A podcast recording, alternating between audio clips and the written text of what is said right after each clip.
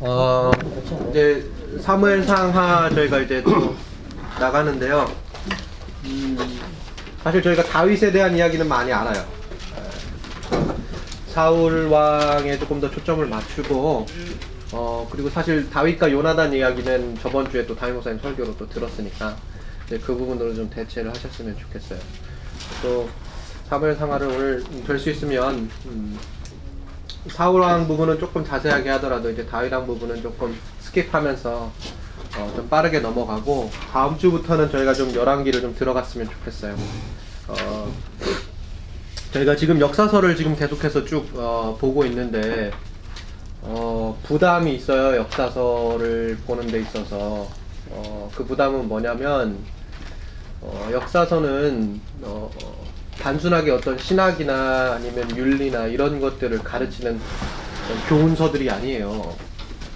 어, 사실 역사서는 한 개인의 어떤 인생, 인생의 전반이 어, 펼쳐져 있는 그 인생의 전반이 기록되어 있는 책이기도 하고 더 나아가서 한 나라, 한 공동체의 흥망성쇠를 어, 기록하고 있는 것이 바로 역사서란 말이에요. 그렇기 때문에 사실 저희가 좀 부담이 있는 거예요. 왜냐? 그 한 인생이라든지 한 공동체의 전반을 저희가 다루는 데 있어서 성경이 우리에게 주고 있는 인포메이션은 극히 일부예요. 근데 그 극히 일부의 인포메이션을 가지고 그 한 인생이나 한 공동체의 전체를 판단하는 것 굉장히 무리감이 있는 거예요. 그래서 좀 늘 조심스럽다 이런 거를 말씀을 드리고 제가 사사기를 할 때 삼손 이야기를 좀 자세하게 설명을 드리면서 아 삼손이 우리가 생각했던 것보다는 참 상당히 괜찮았던 인물이구나 이런 것들을 알게 된 것처럼 사실 한 인생을 판단하는 거, 한 공동체를 역사서를 통해서 읽어내는 거 이게 사실은 굉장히 어려운 일이다 그런 것들을 다시 한번 생각하시면서 역사서를 대하셨으면 좋겠고 저 역시도 그렇게 대하도록 노력하겠습니다. 쉽게 쉽게 판단하시면 안 된다 그런 걸 먼저 말씀을 드려요. 자 그러면 어, 지난주에 이어서 어, 지난주 이제 저희가 사무엘을 잠깐 보았고요. 결국 이제 사무엘이 어, 자기 두 아들이 어, 자신과 자신과 같이 하나님의 말씀에 온전히 서지 못하고 이스라엘 온 회중 앞에서 어떻게 해요? 좋지 못한 모습들을 보이게 되면서 사울이라고 하는 새로운 후계자로 예, 왕을 구하는 방식으로 이스라엘의 심중이 완전히 변화되는 모습 거기까지 저희가 다뤘어요. 자, 그래서 이제 사울이 등장하게 되는데 봅시다. 사울이 어, 지난주에도 말씀을 드렸지만 어, 고대 이스라엘의 열두 지파 가운데 가장 작은 지파 베냐민 지파 아, 출신이었어요. 베냐민은 남부 유다와 팔레스타인 중앙 에브라임 사이 그 사이에 이렇게 끼어져 있는 어, 지파인데요. 이 유다와 이 팔레스타인 중앙의 이 에브라임이라고 하는 이 두 가지 커다란 이 지파 사이에 껴 있는 이 베냐민. 자, 그러면 베냐민은 유다라든지 에브라임이라든지 어떤 큰 지파하고도 어, 부딪히게 되면 안 되는 그런 어떤 지리학적인 위치 가운데 있어요. 갈등이 생겨나면 굉장히 문제가 발생하는 그런 지파란 말이에요. 근데 거기에서 왕이 탄생을 했어요. 그렇기 때문에 사울 왕의 입지가 사실 그렇게 순탄하지만은 않다라는 걸 여기에서 벌써부터 우리가 알아야 돼요. 신분이 비천해요. 우리 뭐 이런 얘기 많이 하잖아요. 요즘 금수저, 흑수저. 사울은 어떤 거냐면 이건 흑수저예요. 신분이. 그래서 이 고대 이스라엘 열두 지파 안에서 계속해서 그 입지와 운진의 폭에 도전을 받아요. 그걸 우리가 생각을 하셔야 돼요. 그 안에서 사울이 굉장히 많은 스트레스를 받았다. 이런 것들도 분명히 생각을 하셔야 돼요. 그리고 사무엘과의 관계도 우리가 앞으로 보겠지만 그 관계 속에서도 사울이 굉장히 많은 어려움을 당합니다. 자, 사울이 몇 세가 왕이 되었는지 우리가 분명하진 않아요. 아유. 괜찮아요? 네, 괜찮습니다. 일단 놓으세요. 일단 놓으세요. 갑자기. 우리 그도 한번 문짝도 봅시다 혹시. 네. 아니요, 여기 괜찮습니다. 네. 새 액땜했네요. 자, 그래요. 사울이 이제 몇 세 왕이 됐는지 저희가 성경을 통해서 정확하게 알 수는 없어요. 물론 사무엘상 13장 1절에는 40세라고 기록은 되어 있거든요. 그런데 실제 히브리어 본문에는 40세라고 나와 있는 그 히브리어가 빠져 있어요. 그래서 역대 그 그리스어 역본이 있어요. 그리스어 사본. 그 그리스어 사본의 40세라고 하는 그 기록을 차용해 가지고 그래서 우리가 편의상 번역을 40세라고 하고 있지만 실제로 그가 몇 세 때 왕이 됐는지 그건 알 수는 없어요. 다만 그의 통치 초기 때 그가 전투를 했거든요. 그 전투를 할 때 사울이 두 아들을 데리고 가요. 그래서 아 사울이 두 아들과 함께 전투에 들어갈 만큼의 나이겠구나 라는 걸 우리가 유추해 볼 수는 있어요. 그래서 어, 그런 상황이고요. 참고로 이제 사울의 통치 기간은 어, 1세기 유대인 역사학자인 유세프스하고 어, 사도행전 특별히 13장 21절에 따르면 어, 약 한 40년이다 이렇게 기록하고 있습니다. 어, 고대 역본에 따르면 40세 때 왕이 됐다고 그러는데 그러면 그 이후에 사울이 한 80세 때까지 통치 기간이 있었다. 그러면 그가 죽을 때 전사할 때 길보안산 전투에서 그의 나이가 우리가 추측을 할 수가 있겠죠. 그의 나이 80세. 이 정도로 우리가 생각을 해볼 수가 있어요. 어, 이 시기 왕 시기에 가장 큰 이스라엘의 대적은 어, 블레셋입니다. 제가 이미 몇 차례 말씀드렸는데 이 블레셋, 블레셋 블레셋이라고 하는 민족은 소위 주전 13세기경에 팔레스타인 서남 해안에 어, 거주하고 있었던 해양 민족들, 그 해양 민족들의 후손입니다. 그 서남 해 안에서 그들은 다섯 도시 국가에 정착해서 살았고 주전 12세기에 들어오면서 동쪽으로 동쪽으로 영토를 확장했습니다. 이들의 영, 동, 어, 동쪽으로 향한 이 영토 확장은 가나안 지역 반대편에 있는 가나안 쪽에 가나안 지역으로부터 이렇게 서쪽으로 이렇게 서쪽으로 서진해 오던 이스라엘과 충돌을 하게 되는 거예요. 동쪽으로 영토 확장을 하던 블레셋, 가나안에서부터 서쪽으로 이렇게 영토를 확장해 오던 이스라엘. 그래서 둘의 만남은 불가피한 거였어요. 피할 수가 없었단 말이에요. 그래서 성경은 다윗이 다윗 왕 시대에 마지막으로 그들 이 블레셋과의 전투 속에서 크게 승리할 때까지 이스라엘의 큰 대적 중에 하나가 바로 이 블레셋이다 이렇게 계속해서 기록을 하고 있어요. 어, 블레셋이 점거한 다섯 도시 국가 우리가 계속해서 말씀을 드렸는데 어디죠? 가사, 아스글론, 가드 그리고 어디죠? 아스돗 그리고 에글론 이게 다섯 도시 국가가 있다 이렇게 말씀드렸어요. 이 중에 가사와 아스글론이 삼손의 손에 의해서 어느 정도 일정 부분 파괴가 되고 어, 그 자리에 하나님의 영광이 드높아지는 그런 역사를 맛보게 되죠. 그리고 어떻게 해요? 아스돗, 가드, 그리고 에글론 이 세 군데의 하나님의 빼앗긴 법궤가 어떻게 해요? 이동을 하게 돼요. 그래서 우리가 읽을 때 그걸 아셔야 된다고 했어요. 다섯 개의 도시 국가가 있는데 삼손에 의해서 두 개의 도시 국가를 통해서 하나님이 누구신지가 증명이 됐죠. 그리고 나서 빼앗긴 법궤가 처음에 어디로 가요? 아스돗으로 가죠. 근데 아스돗에서 뭐 어떤 일이 벌어져요? 이렇게 그 다고 신사람이 문지방에서 그렇죠. 다곤 신상이 엎드려져서 머리와 두 손목이 깨져가지고 문지방에 걸쳐지고 또 어떻게 되죠? 아스돗 주민들에게 재앙이 들이 닥치잖아요. 전염병. 그렇죠. 그래서 아스돗 사람들이 하나님이 누구신지를 경험하면서 동시에 두려움에 떨었어요. 그래서 그 법계가 어디로 이동해요? 가드로 가요. 가드에도 같은 일이 벌어져요. 그리고 또 어디로 가요?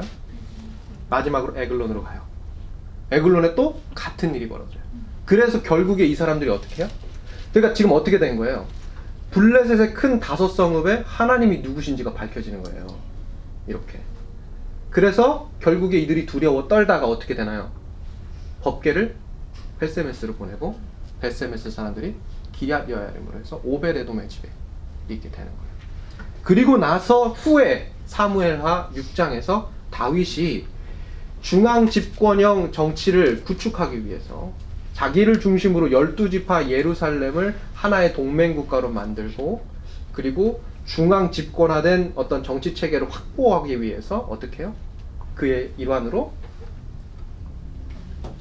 어디요? 기럇 여야렘으로부터 하나님의 법궤를 예루살렘으로 가져온 거예요. 이것도 굉장히 또 중요한 거예요. 자, 다윗이 예루살렘의 수도를 정한 것도 굉장히 중요한 일이에요. 이것도 보셔야 돼요. 다윗이 어느, 어디 출신이죠? 유다 출신이에요. 이스라엘 북지파하고 유다하고 관계가 그렇게 썩 좋지 않았어요. 그러면 유다의 수도를 정하면 어떻게 되는 거예요? 당연히 분열이 일어나요. 이스라엘 북지파도 아니고 유다도 아닌 예루살렘이라고 하는 당시 여부스 주민들이 살았던 곳에 수도를 정해요. 거기를 쳐서. 그래서 거기에 수도를 세우고 법계를 가져와서 이걸 통합하는 거예요. 그러니까 사실은 다윗은 유다와 예루살렘과 이스라엘 북지파 이거를 통일한 사람이에요. 이스라엘 통일 왕국의 왕이란 말이에요. 그거를 생각을 하셔야 돼요. 읽으실 때도. 자, 잠깐 거기까지 갔었는데요. 다시 사울로 돌아오면. 자, 그래서 이제 결국 블레셋의 다섯 국가의 하나님이 누구신지에 대한 일들이 어, 계속해서 선전되게 되었죠. 자, 그게 이제 법계를 읽을 때 우리가 읽어야 읽어야 되는 어, 내용이다, 메시지다 이렇게 말씀을 드렸고요. 사무엘상 이제 9장 이제 9장에 가면 이제 가까운 장래에 이스라엘을 다스릴 첫 왕이 될 이 사울과 당시 이스라엘의 판관이었던 사무엘이 만나게 되는 그 장면, 그 장면을 이제 기록을 하고 있습니다. 이 둘의 만남은 사울이 자기 자신의 아버지 기스의 소유인 암나기를 찾아서 에브라임 산지와 그 주변을 두루 다니다가 마침내 사무엘이 거주하고 있었던 그 라마, 그 라마에 도착하면서 만나게 되는 거예요. 이제 이 만남을 주선한 인물이 있어요. 그 인물이 바로 누구냐? 사울의 사환, 사울의 충복, 신하였단 말이에요. 이걸 사실 우리가 조금 주목할 필요가 있어요. 사무엘상 9장 6절에서 10절을 한번 읽어보면 사울이 정말 아무런 거리낌 없이 자기의 사환을 따라서 라마의 선견자인 사무엘에게 사무엘에게 사무엘을 만나러 가는 거예요. 물론 사울 자신도 아무도 아닌 아주 비천한 인물이에요. 비천한 인물, 시시한 출신이란 말이에요.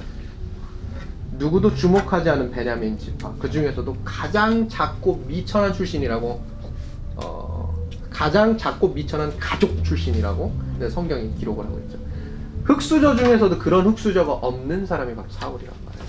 그런데 그 사울보다도 더 미천한 사환을 성경이 기록하고 있어요. 그리고 그 미천한 사람을 통해서 사울과 사무엘이 조우하는 역사적인 순간이 일어나는 거예요.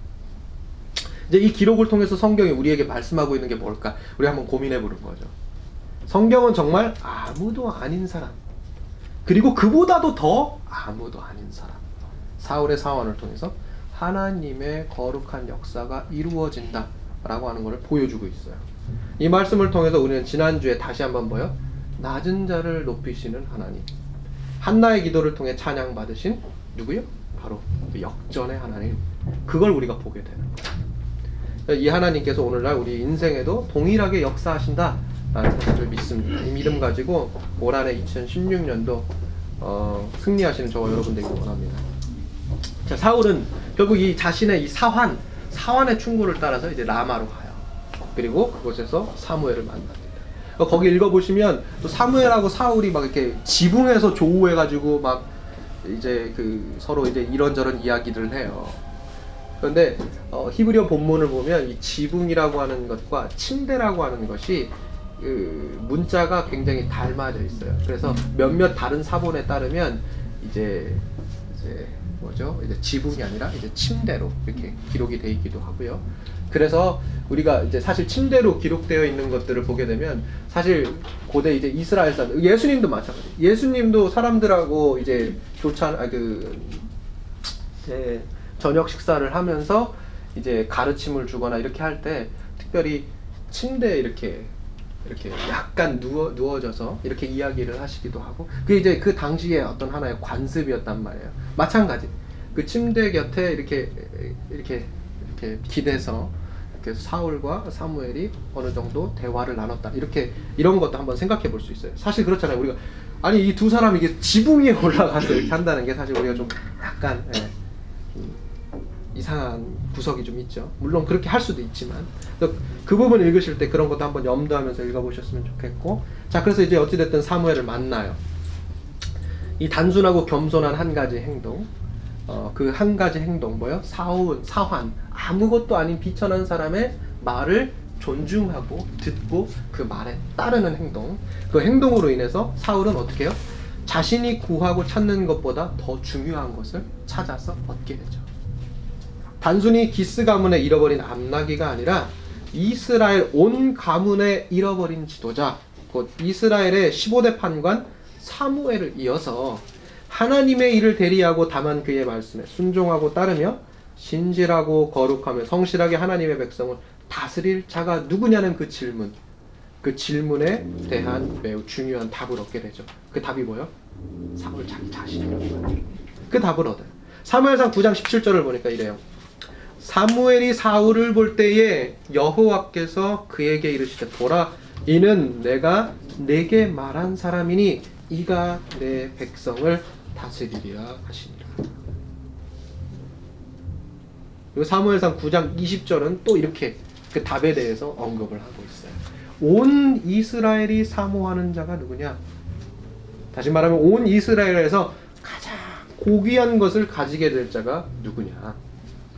너와 내 아버지의 온 집이 아니냐. 하나님께서 아주 우연한 것처럼 보이는 이 놀라운 방식을 통해서 사울과 사무엘을 서로 만나게 하셨고 사실 이건 우연이 아니라 하나님 안에서 하나의 필연이었죠. 그리고 그 신적인 필연 안에서 사울은 정말로 고귀한 것, 정말로 더 중요한 것을 얻게 돼요. 그가 한 나라의 왕으로 부름받는 거예요. 자, 그런데 제가 볼 때는요, 그 왕으로 부름받은 것이 굉장히 중요하긴 하지만 사실 우리가 사무엘상 그 부분, 그 시기에 그, 그 부분을 또 읽어보면 더 중요한 걸 발견하게 되는 것 같아요.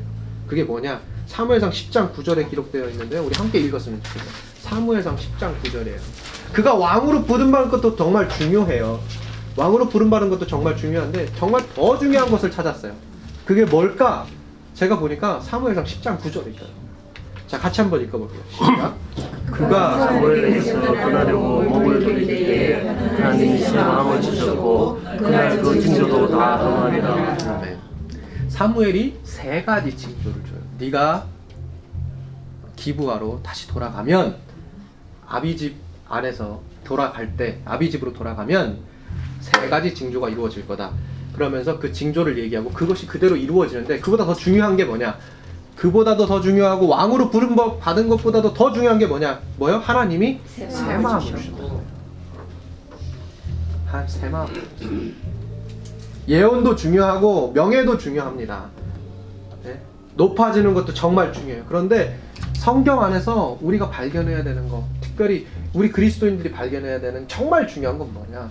하나님께서 주시는 새 영, 새 마음. 이게 정말 중요해요. 사울은 뭐요? 그걸 얻은 거예요. 잃어버린 암낙이 소유물 하나 찾다가 새 마음을 얻었어요. 새 마음. 물론 이 새 마음이 완강해지지 않고 끝까지 이어졌더라면 더 좋았을 뻔했죠. 그런 안타까운 마음은 있어요.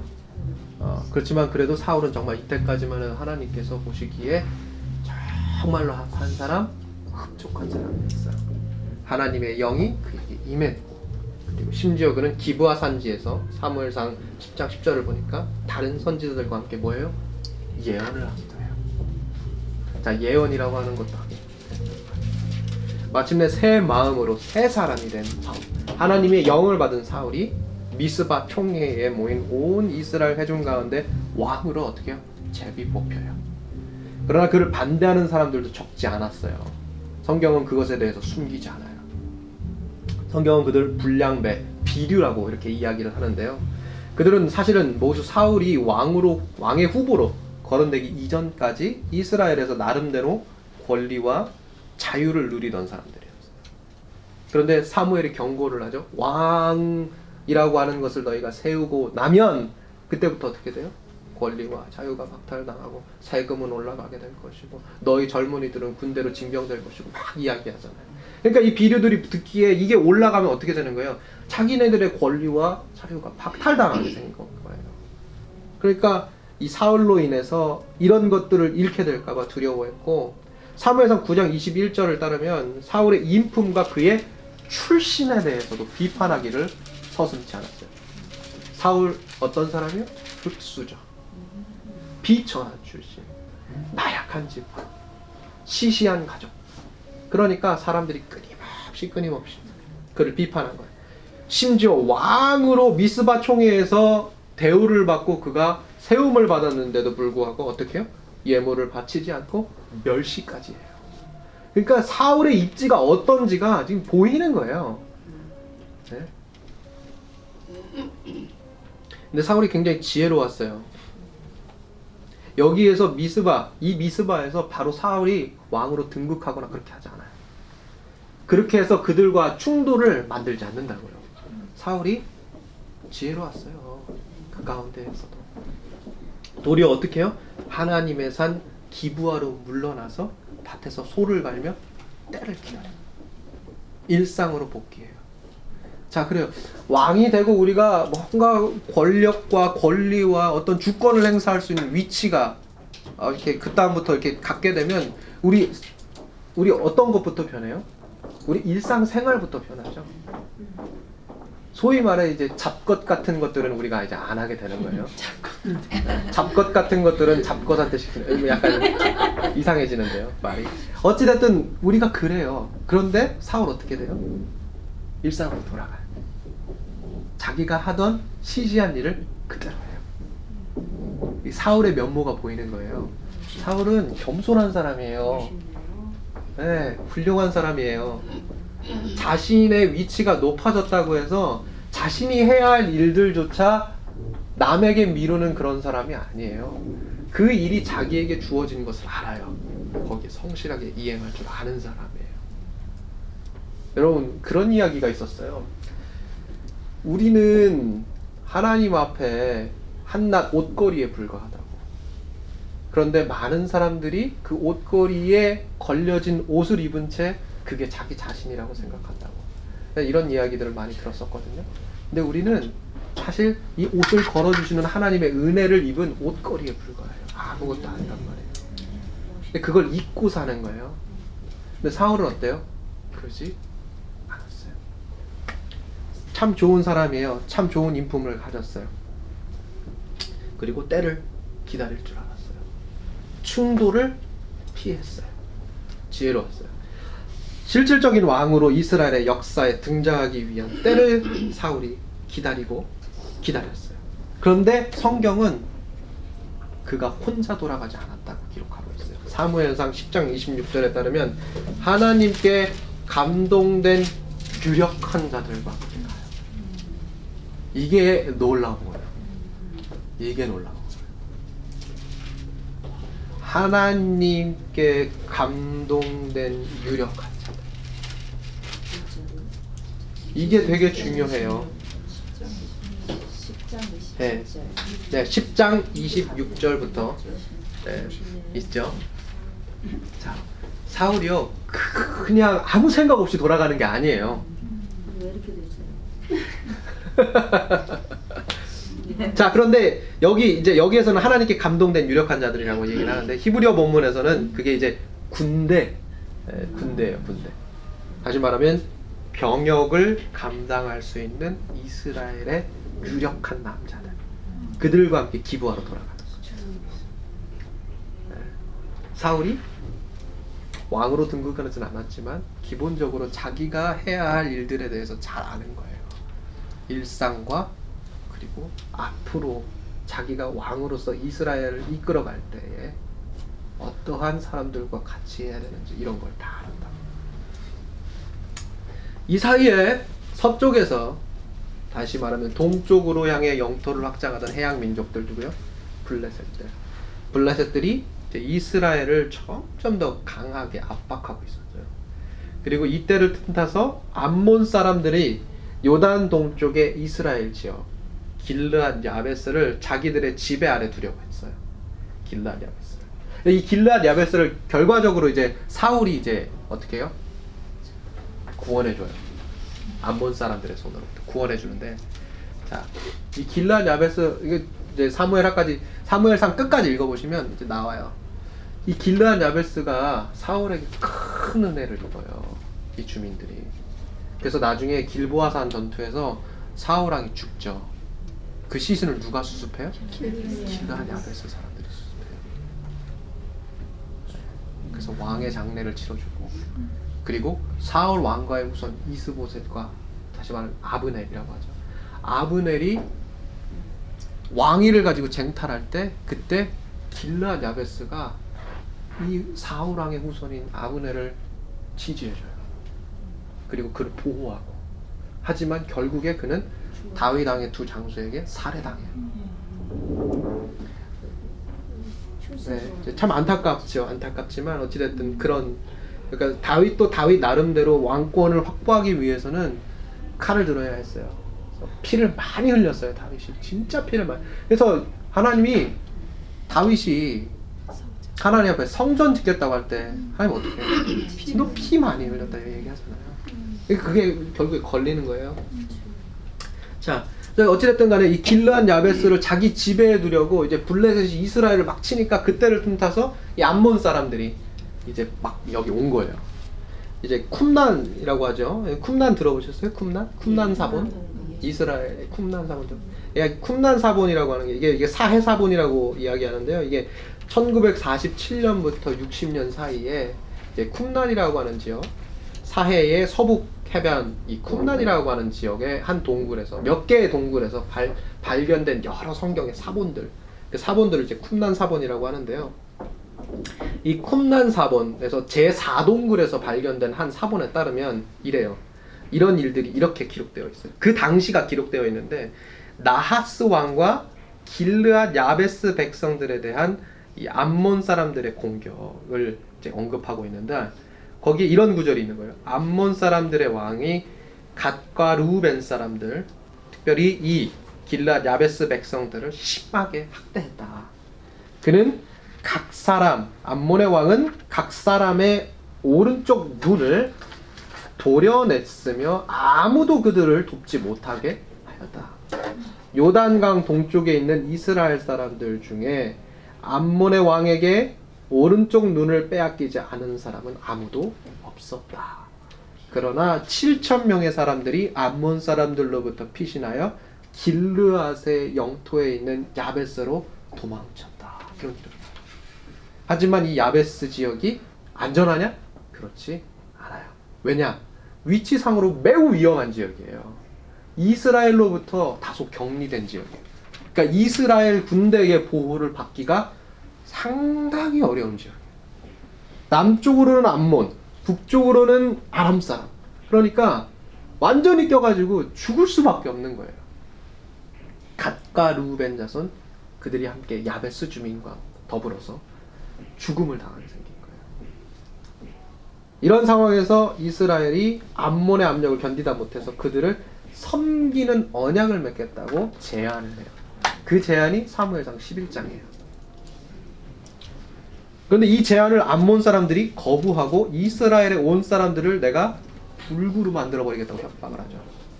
이에 야베스 사람들이 인근 베냐민 지파 사람 사울에게 전령을 보내요. 성경은 사울이 이 말을 들은 바로 그때에 사무엘상 11장 6절입니다. 하나님의 영에게 그가 크게 감동된다. 뭐요? 때가 이른 거. 사울이 때를 기다렸다고 했잖아요. 때가 이른 거예요. 성경이 그걸 말하고 있어요. 하나님이 영에게 크게 감동되어 그게 노가 크게 있죠.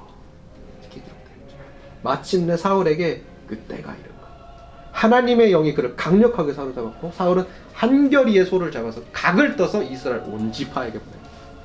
그런 이 상징적인 행동을 통해서 이스라엘 자손 30만과 유다 사람 3만을 모집해요. 33만을. 이 흙수저가. 네. 밭에서 소나 갈고 있는 사람이 33만을 모아요. 이게 쉬운 일이에요? 아무도 아닌 nobody가. 하나님이 때를 기다리게 하셨고 사울이 그 순종하면서 때를 기다렸어요. 그리고 그 때가 이를 때 하나님의 영이 그에게 임하니까 그의 말에 어때요? 온 이스라엘이 움직이는 거예요. 사울 괜찮은 인물이죠. 이스라엘의 낮은 자 사울이 하나님의 손에 힘입어 이스라엘의 큰 자 이스라엘의 구원자로 역사의 한 페이지에 득판하는 것. 그 시시한 인생이 하나님을 만나 기가 막히게 거예요. 한나의 기도. 역전의 하나님. 그게 바로 여기에 이렇게 등장하는 거죠. 사울의 위상이 완전히 달라져요. 사무엘상 11장 12절 이하를 보니까요. 이스라엘 백성의 태도가 특별히 야베스 주민들의 모습이 기가 막히게 변하는 걸 볼 수 있어요. 그들은 자신들을 암몬의 손에서 구원한 사울을 여호와의 뜻에 따라 집행하는 왕이자 사사로 죽여 세웁니다. 그리고 암몬 사람들을 향한 칼을 돌이켜서 사울을 대적한 비류들을 향해 겨누고 그들을 숙청하냐고 목소리를 높입니다. 하루 아침에 사울의 편으로 확 돌아서 하지만 그 칼의 끝을 거두고 사울이 매우 중요한 신앙적이고 윤리적인 발언을 해요. 사무엘상 11장 13절입니다. 다 같이 읽겠습니다. 사무엘상 11장 13절입니다. 다 같이 읽을게요. 자, 시작. 사울이 이르되 이날에는 사람을 죽이지 못하리니 여호와께서 오늘 이스라엘 중에 구원을 베푸셨음이니라. 아멘. 사울은 하나님의 구원이 인간의 복수를 금한다라는 사실을 알았어요. 바꿔 말하면 하나님의 구원은 용서를 기반으로 하지 않고서는 생각할 수도 있을 수도 없는 거예요. 하나님의 구원은 인간의 복수를 금하고 인간의 용서를 촉구합니다. 이 같은 사울의 신앙적이고 윤리적인 수사는 이후에 사울이 블레셋을 이기고 돌아온 다윗에게 칼을 겨눌 때도 동일하게 동일하게 역할을 해요. 사무엘상 19장 5절인데요. 거기를 보면 사울의 아들 요나단이 어찌 블레셋을 이기고 돌아와 온 이스라엘을 위해서 큰 구원을 이루신 하나님의 구원의 날에 다윗을 죽여 무고한 피를 흘리려 하시나이까 하면서 사울의 신앙과 윤리성에 호소를 하는 장면이 나와요. 이때 사울은 일전에 자기 자신을 대적했던 이 비류들, 그 비류들을 향해서 분노의 칼을 거둔 것과 같이 다윗을 향해 무섭고 매섭게 겨눈 그 칼을 거두고 하나님 앞에 맹세하여 이렇게 얘기합니다. 여호와께서 살아계심을 두고 맹세하거니와 이 구원의 날에 그가 죽임 당하지 아니하리라. 사울은 그걸 알아요. 하나님의 구원의 날, 하나님의 구원은 인간의 분노, 인간의 복수, 인간의 칼을 금합니다. 한 가지 재밌는 사실을 알려드릴게요. 흔히 인간이 복수라고 하는 복수심에 불타서 이 복수를 꿈꿀 때 뇌에서 굉장히 흥미로운 호르몬이나 신경 전달 물질이 생성된다고 해요. 이 신경 전달 물질은 흔히 다섯 가지로 알고 있는 D1, D2, D3, D4, D5 도파민 수용체로 활성화되는 도파민이 도파민. 이 도파민은 인간의 인간이 이제 자발적으로 무언가를 하려고 하는 이 자발적인 움직임을 돕기도 하고요. 어, 그러니까 동기를 부여한다는 거고요. 그리고 성적인 만족도와 쾌락을 느끼기도 하고요. 주의, 기억, 학습 이런 거에 굉장히 중요한 역할을 하는 우리 하여튼간 우리에게 있어서는 빠져서는 안 되는 굉장히 중요한 호르몬이에요. 굉장히 중요한 신경 전달 물질이라. 근데 이 도, 도파민은 그때뿐만 아니라 이제 아주 달콤한 초콜릿을 먹으면서 일종의 행복과 성취감과 만족을 느낄 때에도 자연스럽게 우리의 뇌에서 발생하게 되는 거예요. 이 물질이. 이 같은 실험 결과가 우리에게 아주 단순하지만 굉장히 간과해서는 안 되는 사실 하나 알려주는 거예요. 뭐냐? 인간이라면 예외 없이 자신을 대적하면서 자신에게 누명을 씌우거나 어렵고 힘든 삶에 직면하도록 이끈 일련의 사람들이나 기관에 대해서 복수 혹은 그에 응하는 처벌을 강력하게 원하게 되고 그 같은 복수와 처벌에 대한 욕구는 우리가 흔히 행복과 성취와 만족을 추구하려는 모든 일처럼 초콜릿 달콤한 것 하나를 먹을 때 발생하게 되는 그 기쁨처럼 자연스러운 거라는 거예요. 복수는 생물학적인 관점에서 우리 인간의 아주 자연스러운 반응이에요. 자연스러운 현상이에요. 인간은 그렇게 만들어져 있어요. 그러면 용서는 쉬운 일이 아니에요. 용서는요, 인간이 생각할 수 있는 자연스러운 반응이 아니에요. 그 자연스러운 것을 거슬러야 하는 게 뭐요? 용서예요. 용서는 쉬운 일이 선한 사람 용서하기도 쉽지 않아요. 그런데 시시하고 천한 사람 용서하는 거 어렵죠. 근데 더 어려운 건 내 원수까지 용서. 하나님께서 둘로 나누어지고 원수된 우리를 그리스도 예수의 십자가를 통해서 어떻게? 우리를 포용하시고 끌어안으시고 용서하시고 하나 되게 하셨죠. 그 에베소서 말씀하네요. 그 용서, 그 은혜를 입은 사람이 바로 누구요? 우리죠. 우리예요. 자연스럽지 않은 은혜 입은 사람들이 바로 우리란 말이에요. 그렇죠. 그렇다고 한다면 우리는 그 은혜를 입은 사람으로서 마땅히 자연스럽지 않은 일들을 하도록 부름받은 거예요. 용서. 하나님의 구원의 날에 뭐요? 복수가 끊어지고 용서가 세워지는 이것이 구원을 상속받은 그리스도인들이 꿈꾸고 노력하고 자신의 삶에서 발현시켜 나가야 할 매우 중요한 가치다. 이거를 우리는 깨달아야 돼요. 그리고 그 면모를 사울이 보여주고 있는 거예요. 첫 번째 누구에게? 비류들에게. 자신을 대적했던 비류들에게 그걸 베풀었고 두 번째 뭐요? 수많은 분노에 뒤싸여 있었어요. 미움에 뒤싸여 가지고 다윗을 죽이려고 했단 말이에요. 그런데 그 구원의 날에 다윗 다윗에게 칼을 겨누는 것이 옳지 않다라는 그 요나단의 말에 그가 확 깨달은 거예요. 어떻게 그래서 여호와께 맹세하죠. 이 구원의 날에 그를 치지 않겠다. 부자연스러운 일 하는 거예요. 완벽하지는 않지만 사울이 참 노력 많이 했다는 거 여러분 아셔야 돼요. 그냥 이건 이거 나쁜 사람하고 이렇게 쳐내고 이렇게 하시면 안 돼요. 삼손 때도 그런 것처럼.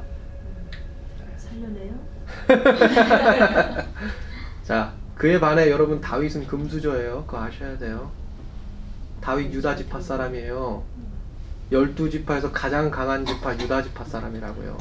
그 누구 아들이에요? 이세 아들이에요. 이세가 누군지 아세요? 그 당시 유다 지파의 소문난 두농 부호예요, 부호. 그 할아버지 누구예요? 보아스 아니에요, 보아스. 성경 읽어보세요. 천부장하고도 관, 관계를 한단 말이에요. 그런데 사울 왕이 이 당시에 길르앗 야베스하고 아, 이, 이 이후에 블레셋하고 이제 전투를 하게 돼요.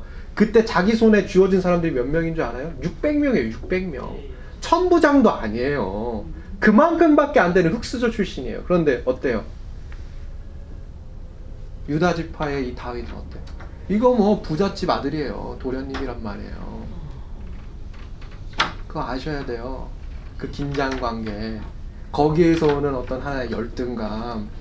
천천히요, 만만히요, 이렇게 얘기했을 때 그게 찌르는 거예요. 그게 그냥, 아니, 왜? 그렇게 하- 생각하지 마시고, 그 열등감, 그 열등의식. 기본적으로 출신 자체, 성분 자체가 이게 너무 달라도 다른 거예요.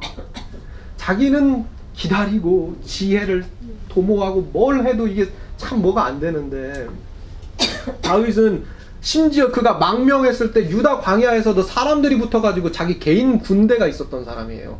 예루살렘 칠 때 다윗이요. 이거 북쪽 지파 사람들하고 유다 지파 사람들 군대 끌어 모아가지고 진경한 게 아니라 자기 사병 끌고 가가지고서는 야부스 그 여부스 주민들 다 때려잡은 거란 말이에요. 다윗이 그런 인물이에요. 그에 비해 사울 어때요? 처량한 인물, 처량한 인물. 그냥 함부로 판단하지 마세요. 역사서는 그래서 읽을 가치가 있고 여러분 인생이라고 하는 거는 그렇게 함부로 판단하는 게 아니에요. 우리 모든 사람의 인생이 그래요. 역사서를 통해서 우리 그걸 배우는 거예요.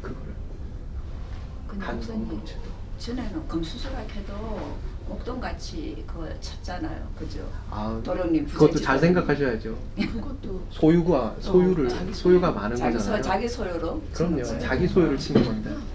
있어야죠. 아 소유는 관리해야 되잖아요. 자, 우리가 뭐 그렇게 해가지고 다윗은 나쁜 사람 또 사울은 또 좋은 사람 이렇게 얘기 생각해서는 안 돼요. 그렇지만 우리가 생각할 여지가 있다는 거예요. 예, 우리의 빠른 판단, 우리의 빠른 다른 사람을 심판하고자 하고 시시비비를 가리고자 하는 이런 어떤 자연스러운 현상, 정말 달콤한 초콜릿을 먹듯이 하- 우리가 정말 그냥 그냥 우리의 몸을 다 던져가지고 하는 그런 일들을 우리가 잠깐 스톱할 필요가 있다라는 거예요. 좀 거스르고 은혜를 베푸는 거예요. 예수님이 얘기했잖아요. 자기를 자기에게 자기의 혈족과 친구를 사랑하고 그를 위해서 죽는 것 그것도 어렵죠. 근데 이 원수를 위해서 죽는 모습을 그를 사랑하는 모습을 보여주시고 십자가 단상 위에서 심지어 자기를 못 박은 로마 병사를 위해서 용서를 구하는 분이세요. 우리 그걸 보잖아요. 우리 그걸 배우잖아요. 근데 보고 배우는데 우리는 그냥 그대로요. 그에 비해 사울은 좀 달랐어요, 그죠? 우리가 어떻게 보면 아, 이 사울보다도 못하다 이런 생각도 하셔야 돼요. 근데요. 바울은 그뭐 죽여주세요.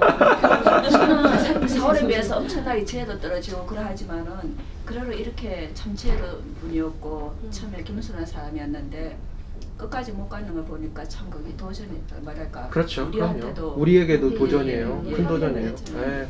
우리들은 우리들도 그걸 보면서 알아야 돼요. 아 이게 구원의 길은 참으로 좁고 험한 일이다 이런 거. 좋았을 누구든지 때다 물러나면 이렇게 끝을 안 볼 수 있죠. 누구든지 주여 주여 하는 자마다 하나님의 나라에 갈 수가 없는 거죠. 구원의 길은 협소하고 참으로 어렵고 험한 길이라는 거. 그거 우리가 다시 한번 생각하는 시간이 되셨으면 좋겠어요. 자, 그래서 우리가 또 너무 멀리 갔네요. 멀리 갔는데 자 모든 백성이 어찌됐든 간에 사울을 왕으로 삼은 것을 이제 기뻐하게 된 거예요. 기뻐하게 됐어요. 아 사울이 왕이 돼. 자 그래서 이제 마지막 어, 이스라엘의 제 15대 판관 사사였던 사무엘이 이제 그 자리에서 이제 물러납니다. 근데 좀 조용히 물러났으면 좋았을 것을 이런 생각이 좀 들어요. 사무엘이 좀 이렇게 조용히 물러나는 타입은 아닌 것 같아요. 다 여자예요? 자, 사무엘이 어찌됐든 간에 물러나면서 설교를 합니다. 여호수아 23장 24절에 기록되어 있던 여호수아의 이 고별 연설과 매우 흡사한 연설을 이제 사무엘상 12장 1절로부터 25절을 통해서 이제 우리에게 이제 들려주고 있는데요. 이 사무엘의 고별 연설은 출애굽으로부터 사무엘 당대에 이르기까지 하나님께서 이스라엘에 행하신 여러 가지 선한 행동에 비추어서 하나님께 복종하고 순종하는 것이 중요하고 그것이 은혜를 받는 길이다라는 것을 강조하는 한편에 하나님을 떠나서 다른 신들을 섬기는 것, 하나님께 불순종하는 것은 위험하다라고 엄중하게 경고를 해요. 이게, 그 고별 연설의 어, 내용이에요. 이 같은 메시지가 사실은 신명기, 여호수아, 사사기, 사무엘 그리고 열왕기와 같은 역사서의 주된 내용들이에요. 계속해서 드러나는 거예요. 이스라엘 왕정이 서고 넘어지는 게 여기에 달려 있는 거예요. 어떤 현대 독자들이 이렇게 얘기를 하죠. 아 이게 뭐예요? 이게 뭐 이렇게 단순하게 이거 가지고서 무슨 나라의 흥망성쇠가 결정이 되나? 이러면서 이제 질문을 던지는 거예요. 왜 자비로운 하나님은 항상 순종에 대해서는 상만 주고, 어? 왜 불순종에 대해서는 벌 줍니까? 이렇게 얘기하고 막 질문하죠. 근데 이제 이런 질문들이 구약의 다른 부분에서도 발견돼요. 대표적인 게 뭐야? 욥기잖아요. 그렇죠. 아, 그렇지만 하나님께서는 우리 하나님께서는 이런 분이라는 거 우리 아셔야 돼요. 자기 백성들이 자기를 경외하고 하나님 자신에게 신실하기를 기대하시는 분이에요. 우리 하나님 그런 분이세요.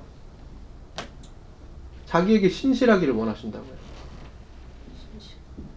사도 바울이 이걸 이렇게 설명하죠. 갈라디아서 6장 7절에 보니까 이렇게 얘기하는 거예요. 스스로 속이지 말아라. 하나님 업신여김 당하지 않는다.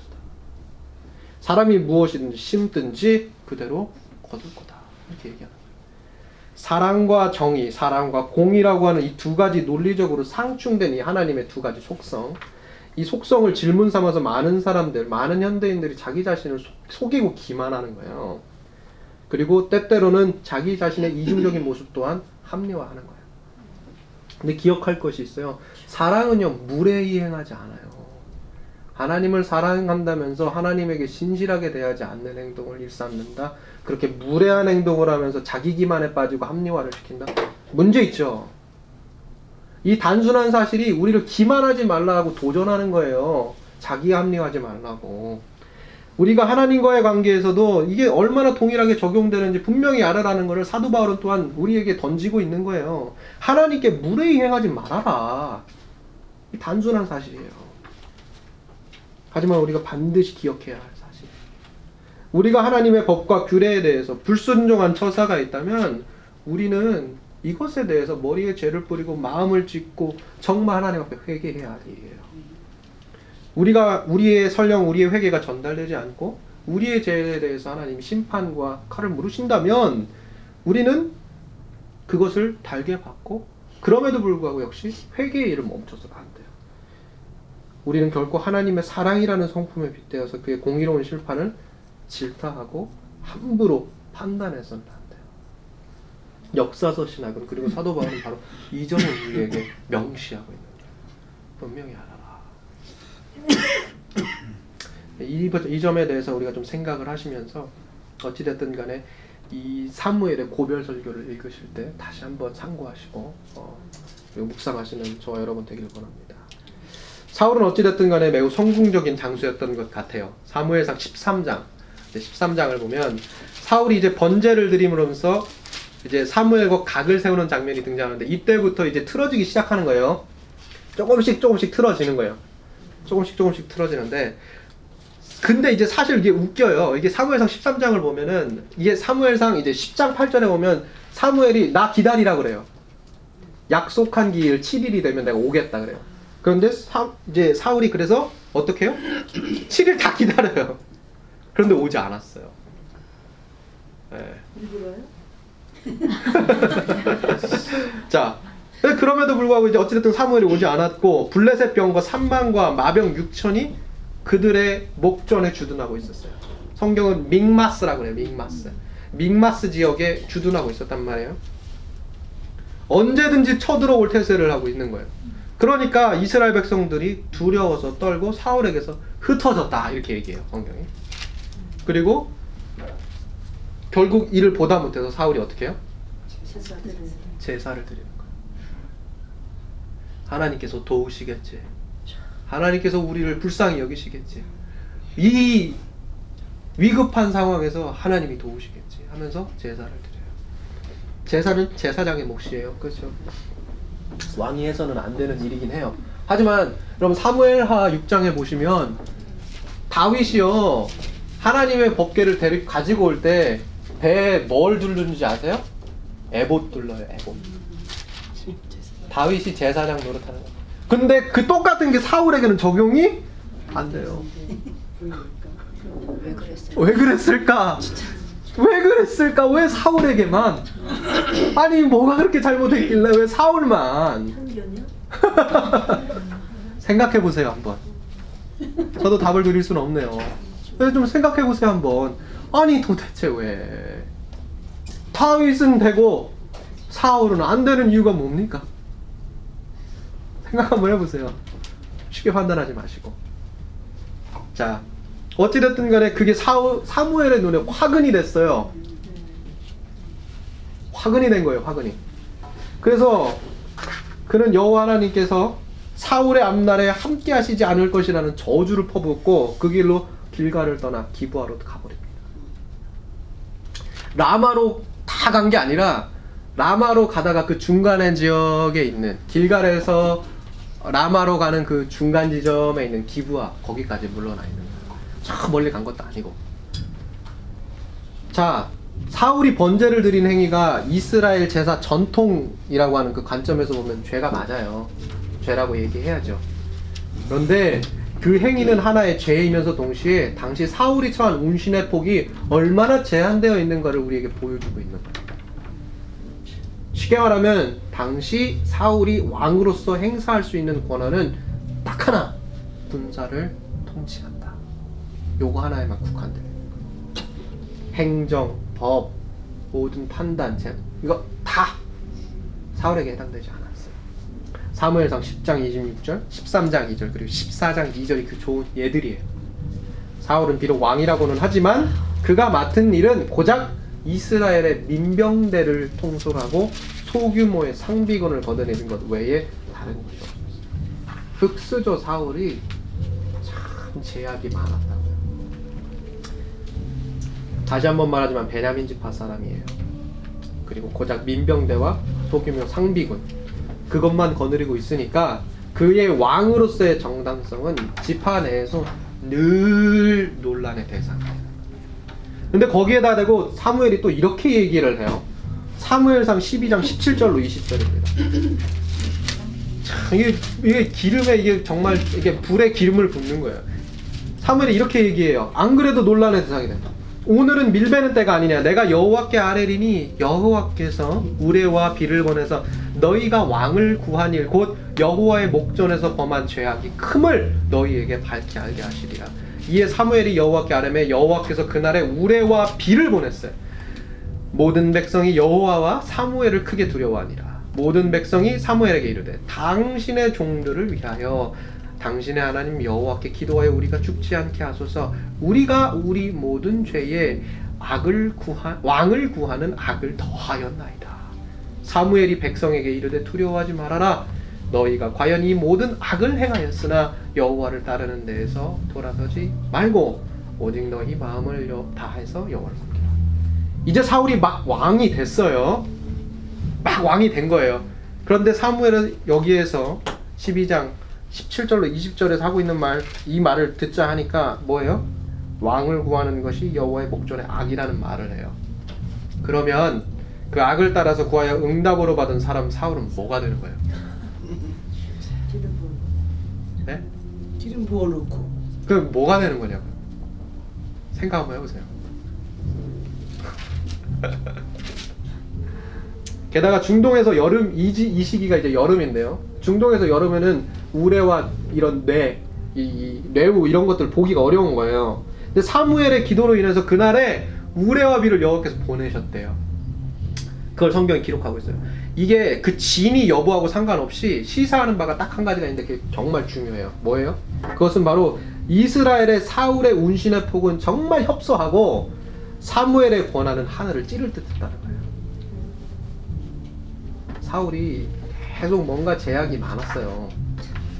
그래서 이 모든 요인들 때문에 사울은 이 자신이 처한 상황과 이 이스라엘의 제 15대 판관이었던 이 사무엘, 그 사무엘이 현실 정치에서 여전히 행사하고 있는 강력한 주권, 그 주권과 자신이 처한 이 상황 사이에서 내적으로 굉장히 심하게 갈등을 했던 인물이에요. 오랜 신명기 종교 전통의 구애를 또한 받으면서 사울은 정말이지 자신에게 맡겨진 이 중차대하기는 하지만 상당히 제한되어 있는 왕이라는 임무를 감당하기에 내적으로 너무 많은 스트러글이 있었던 거예요. 그래서 그와 그의 몰락에 어떠한 인간적인 연민이 생겨요. 네, 생긴다고요. 어찌됐든 사무엘상 13장에서의 이 저주가 사울에게 퍼부어진 뒤에 그 비운의 군사령관 사울의 곁에는 이제 한 손에 움켜질 만한 민병대 600명만 남아요. 상대는 누구요? 성경이 뭐라 그래요? 철병거 타고 있는 블레셋인데 사울의 곁에는 그와 그의 아들 요나단을 제외하면 변변한 무기 하나가 없는 잡병들만 남아요. 게다가 사울은 사무엘이 떠나고 난 빈자리에 제사와 거룩한 전쟁이라고 하는 이스라엘의 이 오래된 이 종교 전통 이 두 가지 종교 전통을 어떻게 이해해야 할지 고민이 많았어요. 이걸 어떻게 실천에 옮겨야 할지 일종의 혼란을 겪은 거예요. 사무엘이 떠나버리니까 엄청난 부담을 겪는 거예요. 그러니까 그걸 견디다 못해서 그 부담을 견디다 못해서 급기야 이 한치 앞을 내다볼 수 없는 이 전시 상황에 뭐예요? 금식을 선포해요. 이게 부담을 견디다 못해서 그리고 어떻게 해요? 제사장 아이야를 제사장 아이야를 급히 전선에 합류시켜요. 그러니까 그런 부담감들이 있었던 거예요. 그래서 옆에 조력자가 필요한 거예요. 그 떠나버렸잖아요.